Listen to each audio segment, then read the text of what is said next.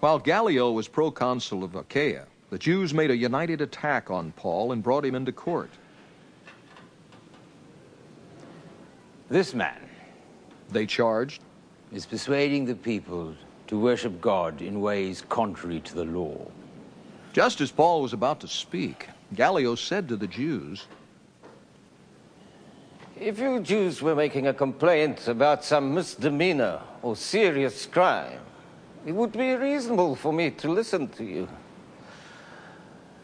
But since it involves questions about words and names and your own law, settle the matter yourselves.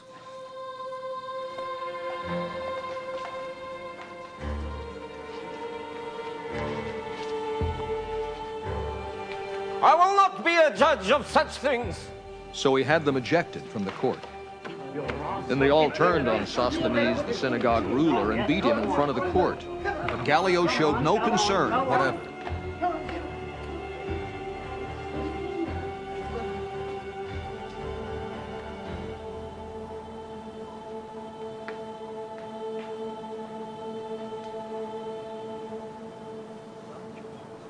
Paul stayed on in Corinth for some time.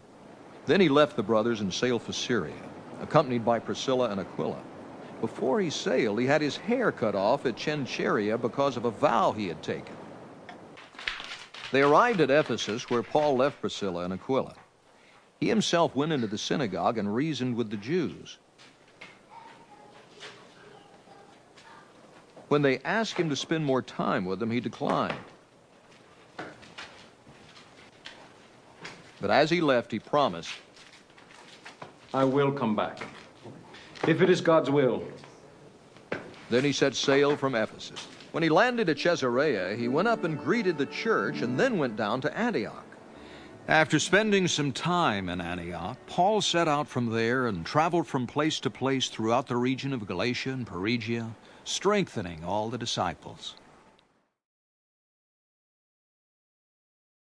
Welcome to Acts, our verse by verse journey through Acts. the story of how the early church continued the ministry that Jesus had begun. In today's story, an evangelist apostle named Paul is ministering in Corinth, and some enemies rose up and took him to court. This is around 51 AD because the Romans kept good records of who was in charge of whom and when. Around 51 AD, Gallio was a proconsul or the regional overseer of Achaia, which is a part of the world we know as the uh, southern isthmus of Greece, where Corinth and Cenchrea were. And the Jewish unbelievers, with one accord, rose up against Paul, brought him to the judgment seat, said, This fellow persuades men to worship God contrary to the law.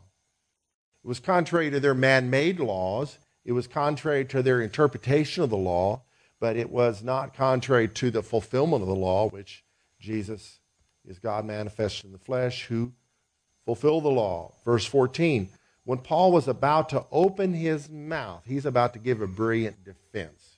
Who loves to be able to give brilliant defenses? Just love to try. He wanted to, and he didn't get a chance. Uh, Charles Spurgeon one time was confronted by an angry lady who told him, Sir, if you were my husband, I would poison your tea. And he, in a calm voice, said, Ma'am, if you were my wife, I would be tempted to drink it. Brilliant responses. But he didn't get to. Gallio said to the Jews, If it were a matter of wrongdoing or wicked crimes, O Jews, there would be reason why I should bear with you. But if it is a question of words and names and your own law, look to it yourselves, for I do not want to be a judge of such matters. You know, the legal system doesn't deal with religious affairs here in the Roman Empire. And he drove them from the judgment seat. The language of driving them was, implies force. Some people think he probably used lictor rods. They beat them to get out.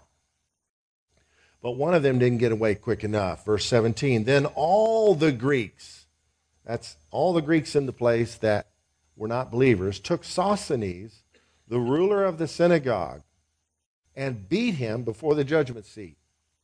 But Gallio took no notice of these things. He no doubt had some anti Semitism. Uh, notice he talked about them being Jews. Oh, Jews, if, it's a ma- if it was wickedness, oh, Jews, we would deal with this. But it's a matter of your law, your stuff. You guys handle it. So here, the leader of the synagogue gets beaten, probably with the same rods, and he lets it happen. He takes no notice. It's interesting to me that in Paul's first letter to this church in Corinth, he greets them, chapter 1, verse 1, and mentions Sosthenes, our brother. Sosthenes not being a, common name, and Sosthenes being the ruler of the synagogue, and Sosthenes being the name of a leader in the church, could it not be this very guy became a leader of that church? God's able to do miracles. He did with Paul, right? We'll find out in heaven one day. Verse 18 So Paul still remained a good while. The total of time there was about a year and a half. Then he took leave of the brethren and sailed for Syria. Now, he didn't go directly there, he left there with the intention of going to Syria, which is where he was from, Antioch of Syria. Priscilla and Aquila were with him. They were two believers from Italy that he had been discipling and helping them with their livelihood. They were tent makers, and he was too. He had his hair cut off at Cenchrea. So you can look at the map and see there in the upper, uh, not in the upper, but in the middle to the left area there is Corinth, and just southeast of that is Cenchrea. So there, he took his hair, he cut his hair off, uh, related to some kind of vow. We do not know what that was, but he got a good haircut. Verse 19, and he came to Ephesus. So he sailed from Cenchrea across the Aegean Sea back to the coast of what we know as Turkey, to Ephesus. He came to Ephesus and left them there. So he took Aquila and Priscilla and left them in Ephesus. But he didn't leave just yet. But he himself entered the synagogue and reasoned with the Jews. Look what happened. When they asked him to stay a longer time with them, he did not consent, but took leave of them, saying, I must by all means keep this coming feast in Jerusalem but I will return again to you, God willing. And he sailed from Ephesus. Now, what's strange about that, in other towns, uh, he won converts in the synagogues, but eventually he got run off. This synagogue, they're begging him to stay, and he doesn't stay. A chance to stay, and he doesn't stay. Favor with the people. In Ephesus was a mighty church as a result of this mission. The book of Ephesians, to me, is like one of the greatest books in the New Testament. Everything is kind of in that book. All that is provided for us in Christ, and then how we are to live in light of that in this world. Written to those wonderful people. No real corrections are made of their behavior in that letter to them. So he leaves Apollos, um, leaves Priscilla and Aquila and goes from Ephesus and sails across the Mediterranean, more to the southeast, and lands on the shore of Israel coastal town called Caesarea. Now look at this. When he had landed at Caesarea and gone up and greeted the church, he went down to Antioch. Now we think up and down, north and south. I had a geography teacher that was always correcting us from that. He would point at our town and say, Where is Chicago from here? And somebody said, Up six inches. So he took his pointer and moved it away six inches. You know, he forced us to recognize up is here. But in terms of this, this wasn't north, south, or east or west, but it was in terms of elevation. Jerusalem was high in elevation. And so when you went to Jerusalem from surrounding areas, you went up to Jerusalem. So he went to Jerusalem, like he said. He landed at Caesarea, gone up and greeted the church, which is in Jerusalem. Then he went down to Antioch. So he kept the feast in Jerusalem, and then he went down to Antioch. Verse 23.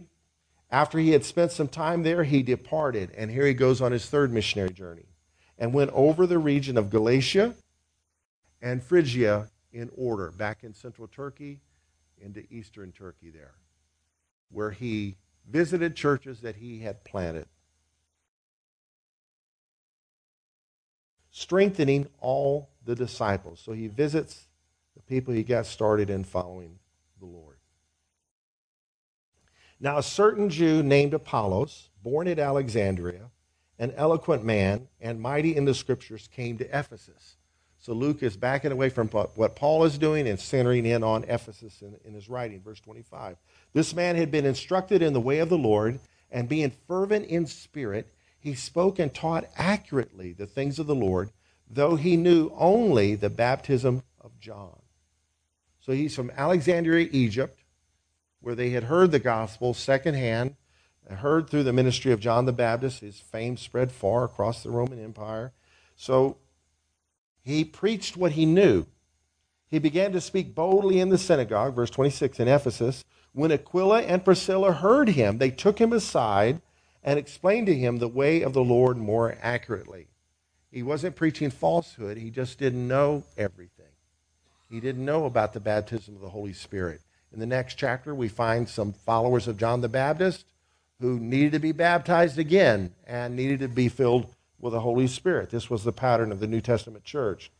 He probably didn't know everything in the scriptures concerning the death, burial, and resurrection of Jesus. So they taught him the way of the Lord more accurately. And verse 27 when he desired to cross to Achaia, he wanted to leave Ephesus and go back to where Paul had sailed from.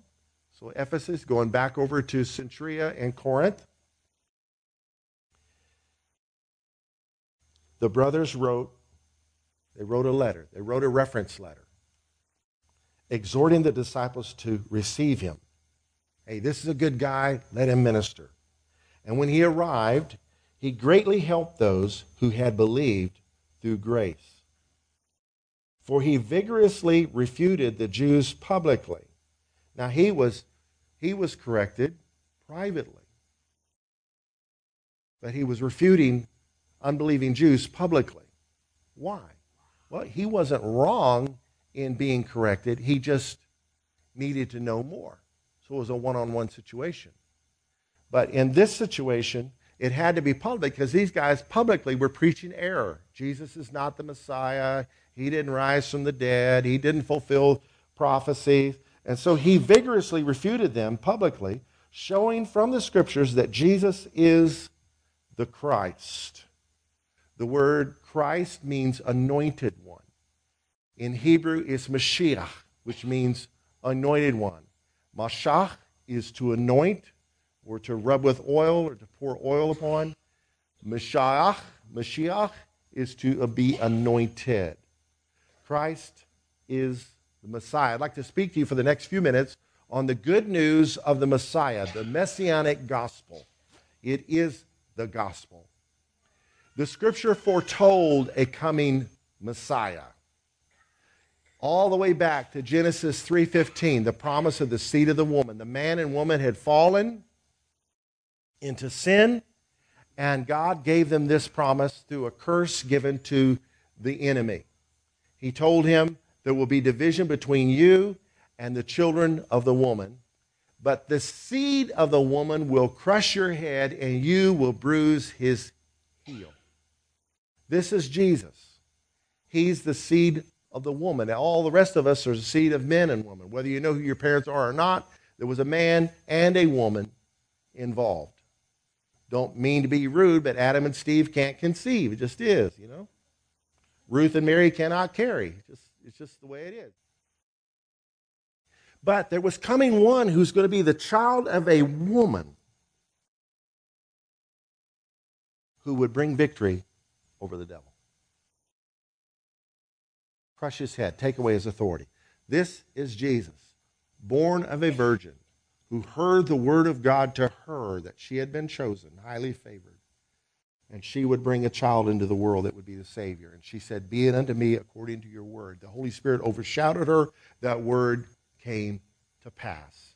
And Christ was born, fulfilling the first messianic promise, who would bruise the head of the enemy. The scriptures foretold a coming Messiah. They didn't just tell a Messiah was coming, these predictions were very detailed and they were given repeatedly. In your bulletin in the insert are some of the predictions, over 40 of them right here, and there's even more. He'd be born in Bethlehem, he'd be born of a virgin, he'd be a, a member of the tribe of Judah, he would be a descendant of David, he would spend some time in Egypt. Uh, children would be killed around the time of his birth. A messenger would prepare the way for him. He would be called Emmanuel. He would be rejected by his own people. He would be a prophet as promised to Moses. He would be called a Nazarene. He would bring light to Galilee. He would speak in parables. He would be a priest after the order of Melchizedek. He would ride on a donkey and be recognized as a king. He would be praised by little children. He would be betrayed for money, and this money would be used to buy a potter's field. He would be falsely accused. He would be betrayed and forsaken by his friends. He would be silent before his accusers. He would be spat upon. He would be slapped. He would be mocked. He would suffer. He would be beaten. He would be killed with criminals. He would be given vinegar to drink. He would be pierced, pierced with thorns, pierced with a spear, pierced with nails. Soldiers would gamble for his garments. He would pray for his enemies. He would be buried with the rich. He would arise from the dead. He would ascend into heaven, and he would sit at God's right hand. That's just a few of the prophecies that he fulfilled. And so when Apollos showed from the scriptures that Jesus is the Christ, he didn't pull out John 3:16. The New Testament wasn't canonized yet. It wasn't complete yet. It was just being written, probably at this very time. But you can preach who Jesus is right from the scriptures, the prophecies of the Old Testament, the law, the prophets, and the poets. He's there. Deal with it. The first mention of Messiah in terms of a word is Psalm 2 2, another prophecy that Jesus fulfilled. These predictions were used in evangelism. This is what the early church used when they preached the gospel. So, if someone says they don't believe in the New Testament, do not be intimidated. The New Testament, the Old Testament's been around for centuries. These prophecies were there for hundreds of years before Jesus came, and it's ironic that he fulfilled them all. What are the odds of that happening? Mathematically, it's impossible. Well, I don't understand mathematics. Well, just think of it in its simplest terms. Born in Bethlehem. What's the likelihood out of all the people in the world, take the population of the world, and compare that population to being born in Bethlehem? You come up with a ratio. All right? What's the possibility that he would be a king and ride on a donkey, being recognized as a king? All the people in the world, compared to how many kings ride on donkeys. You just add all this stuff, it accumulates into quadrillions in terms of chance. You have a better chance of winning the lottery when it's at, its record number than you being this person. So these predictions become familiar with them so you can share the gospel with people that don't believe in the New Testament. And obviously, people that don't even believe in the Old Testament, these are very effective tools because no one can deny that they were there centuries before. I mean, it's all been corroborated by history. Apollos greatly helped those who believed with, through, with, through grace, and he refuted the Jews publicly, showing from the scriptures that Jesus is the Christ. One of the scriptures he would use is the entire chapter of Isaiah 53. He was pierced for our transgressions, he was crushed for our iniquities. The punishment that brought us peace was upon him, and by his wounds we are, everybody say are, are healed. We're healed from our sins.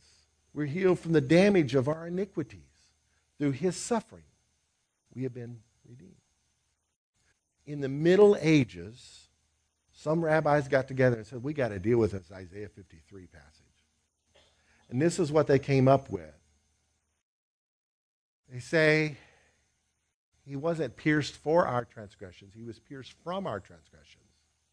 He wasn't crushed for our iniquities, He was crushed from our iniquities. Well, to me, that just that just makes it even more beautiful our sin nailed him to the cross.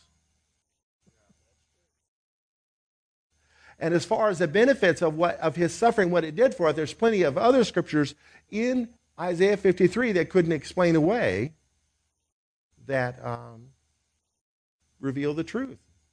So if they are correct, he was pierced from our transgressions, crushed from our iniquities. By his wounds we are healed. Our iniquities, our transgressions wounded him, and by his wounds we are healed. They also said that this isn't about a Messiah, this is about the nation of Israel. Sometimes Israel is called a servant. Well, that's true. Sometimes it is. But you got to read the context here. The arm of the Lord been revealed is how it opens.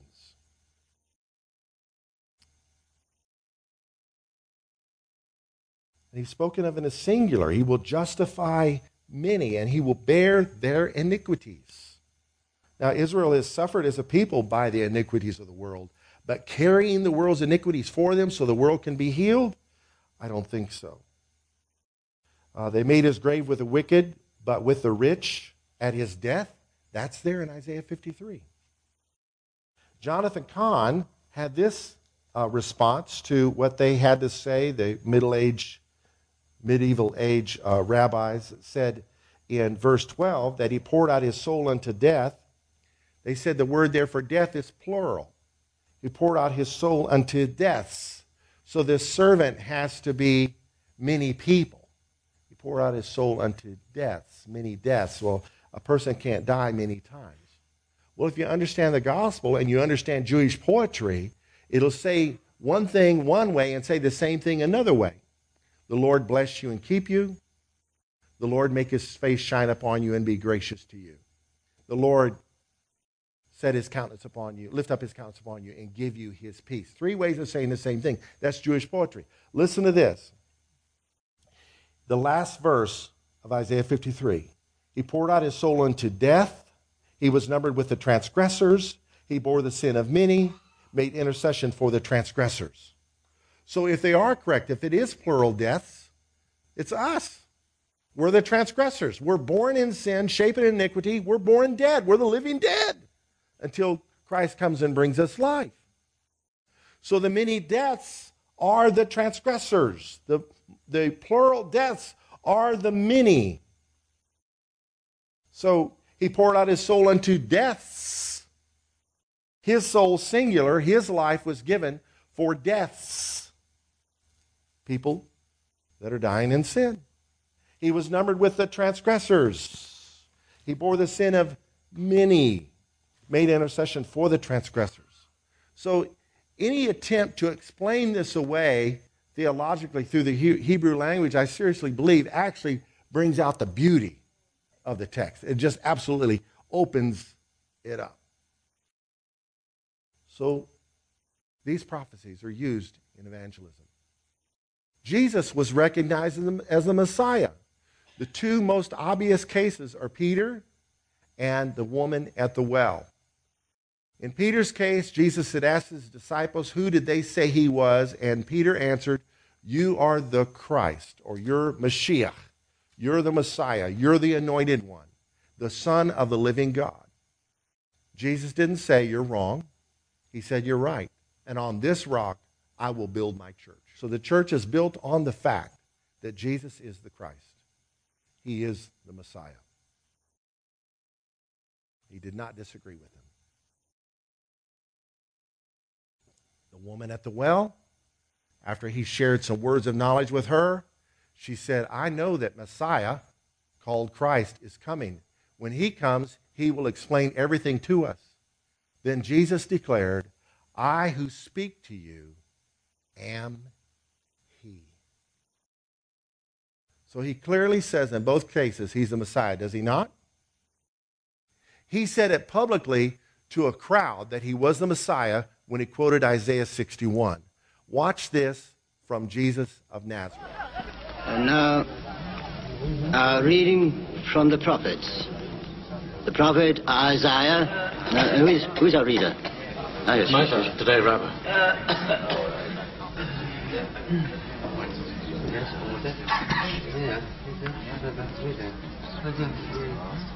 Uh,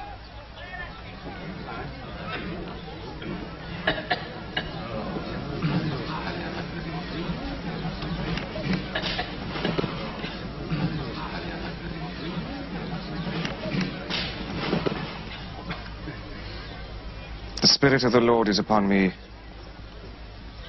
because he hath anointed me to give good tidings to the poor. He hath sent me to heal the brokenhearted, to preach deliverance to the captives, to give sight to the blind,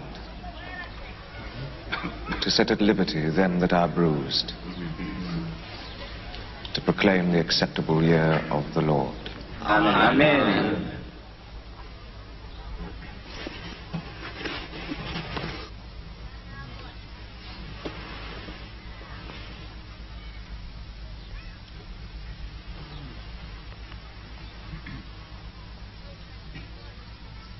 Today, in your hearing, the scriptures are fulfilled. Scriptures are fulfilled. Did he say fulfilled? But how can he dare to say such a thing? What do you mean? The prophecy you have read can only be fulfilled by the coming of the Messiah. Yes, right. By the coming of the kingdom of God.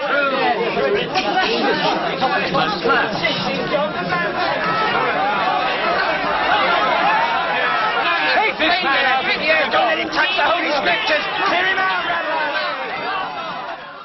He clearly proclaimed he was a Messiah. The Spirit of the Lord is upon me because he anointed me. He mashached me is the Hebrew from Isaiah 61. What should our response be to that? Certainly not anger. Certainly not desiring to kill the one that's coming to bring healing to the brokenhearted. Our response is right there, there in verse 10 of Isaiah 61. I will greatly rejoice in the Lord.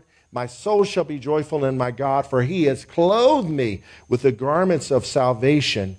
He has covered me with a robe of righteousness. We used to sing that. I will greatly rejoice in the Lord. My soul shall be joyful in my God, for he has clothed me with the garments of salvation. He has covered me with the robe of righteousness. Oh, I will greatly rejoice. Back in the 70s. Final point. There are other messianic prophecies he will also fulfill upon his bodily return here on earth. As wonderful as salvation is, the assurance of eternal life, the hope of a heavenly home, there's more.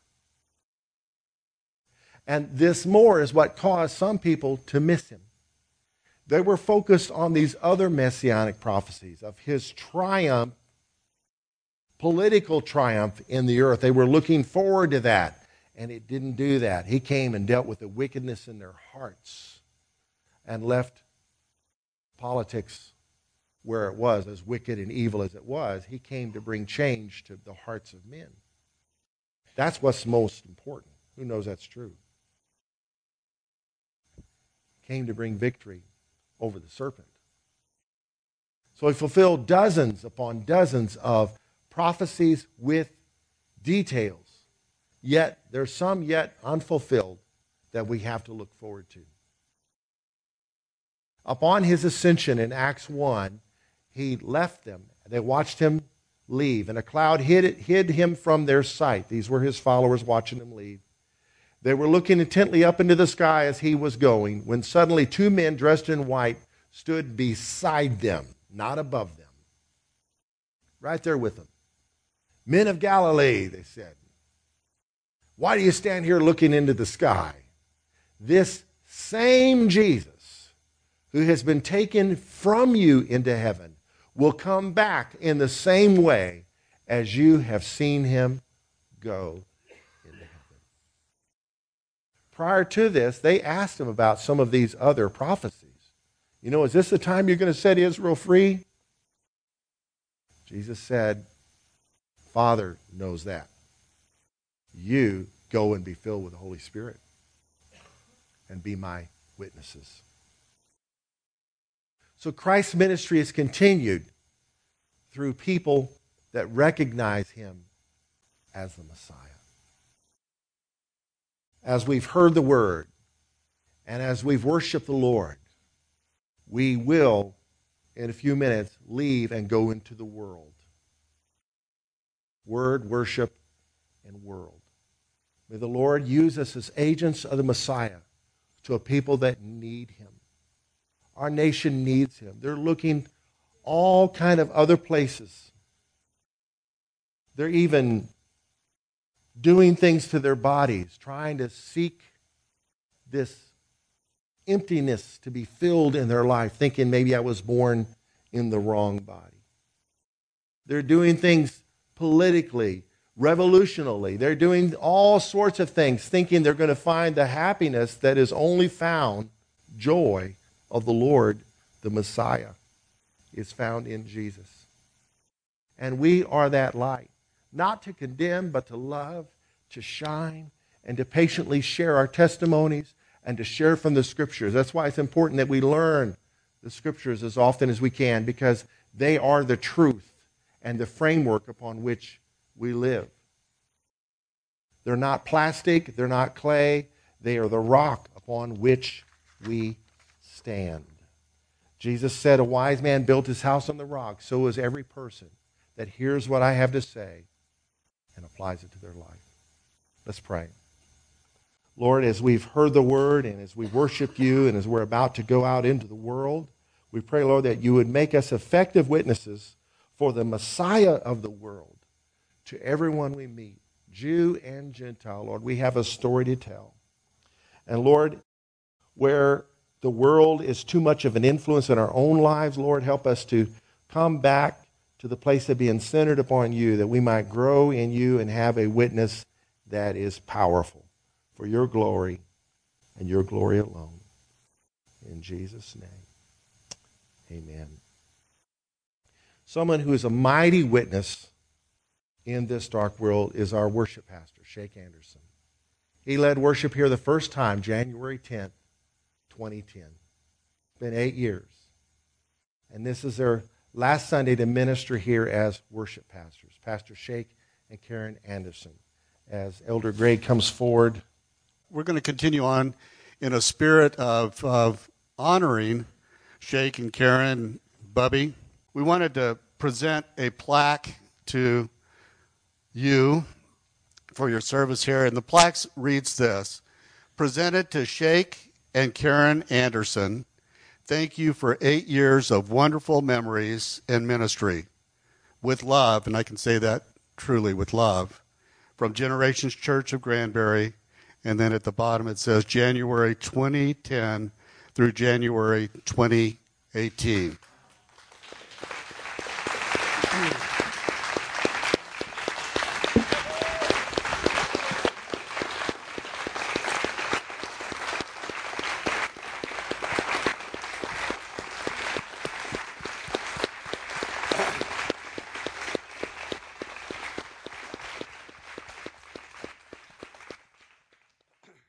What I hope you know is your your community and your home, right?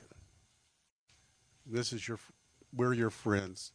We're we're we're your family. Well, it's been a pleasure and an honor to worship God with you. And what I would want to leave with you is worship God with all your heart, with all your mind. Let him be a part of your everyday life. Every day you need that.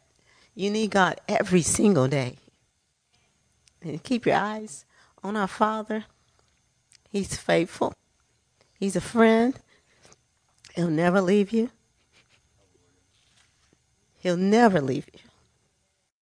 And I love all of you.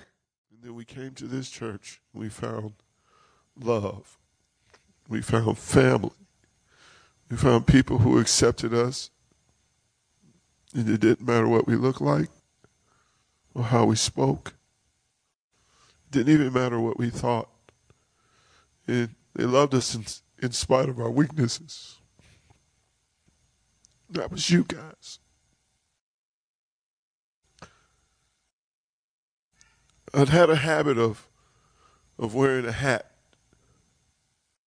and when I came into church, I, I would have to make myself take it off. Just remember, okay, take your hat off. And I remember one Sunday, uh, I had forgotten to take my hat off. And I got really convicted over that. I really got guilty because the church I grew up in, that was almost a sin. It literally was almost a sin. And so I looked over at Pastor Allen. Pastor Allen has a way of not saying anything but affirming you. You ever notice that? You might not say a whole lot, but man, what he does when he does look at you, you, you know that you're all right, and you're gonna be all right. And that was one of those things that made me go, I'm among friends. And then we had some situations that were terrible situations for us. I had some issues with my health. And you guys not only prayed us through, but you were there for us. I'd, I'd get in the hospital and I couldn't. I, I remember going to the hospital a couple of different times. And before I could get checked in, Greg was already there.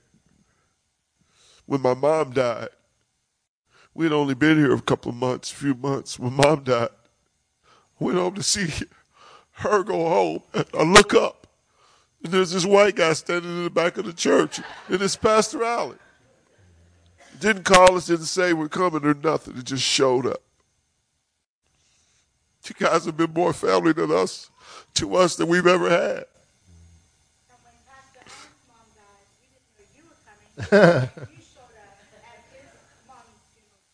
Because that's my brother. Thank you. We're not leaving anybody, abandoning anybody. We love you. God has an assignment for us. And we accept that assignment in the season that He's moving us into. And we would hope that we would see you a lot. And when we do see you, nothing's changed. Everybody knows I'm a hugger. So if you got an issue with that, get over it, cuz if I haven't seen you in a while, I'm going to want to hug you. But I say this and I mean it from the bottom of my heart. My son, Samuel Miraka Anderson. Loosely translated, that means miracle of prophecy. Came into his himself in this church because of the love of the members of this church. My wife came into herself in this church. Before she came, she wouldn't lead a song. She wouldn't sing out. She wouldn't do a, she could sing, but she, you know, she came into somebody completely different. I looked at her one time. She was leading worship, and I was going, "Who is that? It's, it's, that ain't Karen."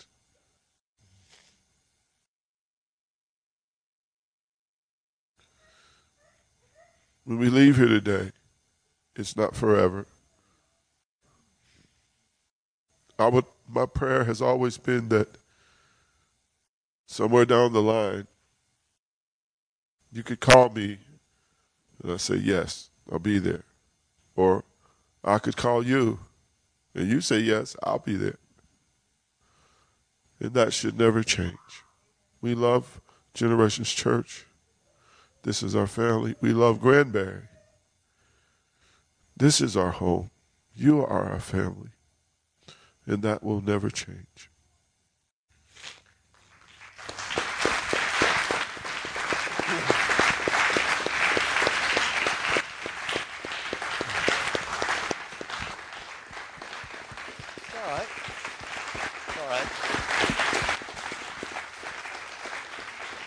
You're honored. You're loved. Hallelujah. I said this this morning to, to Samuel when you guys first started coming to this church. I remember Samuel would fit from your neck to your waist. I mean, we'd go out to eat, and Samuel was just a little guy that would fit right there on Karen and fall asleep. And it's awesome. And look at this guy now. Man. Amazing. So, and yes. So it's been exciting to watch Samuel grow up. And, and really, as you say, I, I think that we've seen you guys develop in so many ways, and it's been an encouragement to us just to watch that, uh, this community, to have you here with us and to be able to worship with you and, and under you. I mean, what a blessing. Let's extend our hands towards Shake and Karen and Samuel, and let's just pray over them very quickly and ask the Lord to uh, lead them. So, Father, in the name of Jesus, we just thank you for this family, Father. We thank you, Lord God, for the time that that uh, you blessed us to have them, Father God, as as worship pastors, Father God, and as integral parts of, of this community that you call Generations Church, Father. We thank you, Lord God, that as Shake declared from this platform, that this is not the end, Father God, but that this is truly just a new beginning for Shake and Karen, Father. We thank you, Lord God, for the testimonies that this family will come back to this body and report on, Father. We thank you, Lord God, that during this season, every need, every need is met. Lord, in the name of Jesus. We just trust you for that, Father God. I thank you, Lord God, that during this season that there is a new anointing upon Shake and Karen and Samuel, Father God, a newness that can only come through you, Father God. I thank you, Lord God, for the new things that you will do in their lives and through them, Father God. We look forward to the new ministries that will be birthed, Father God, and the individual relationships that will be blessed, Father God as you gather people into your kingdom through the efforts of Shake and Karen. Father, what a, what a privilege and a pleasure it's been to, to know the Andersons, Father God. We just thank you, Father God, for that time. We thank you, Lord God, for them. We ask that you bless them in every way. In Jesus' mighty name. And all God's people said, Amen.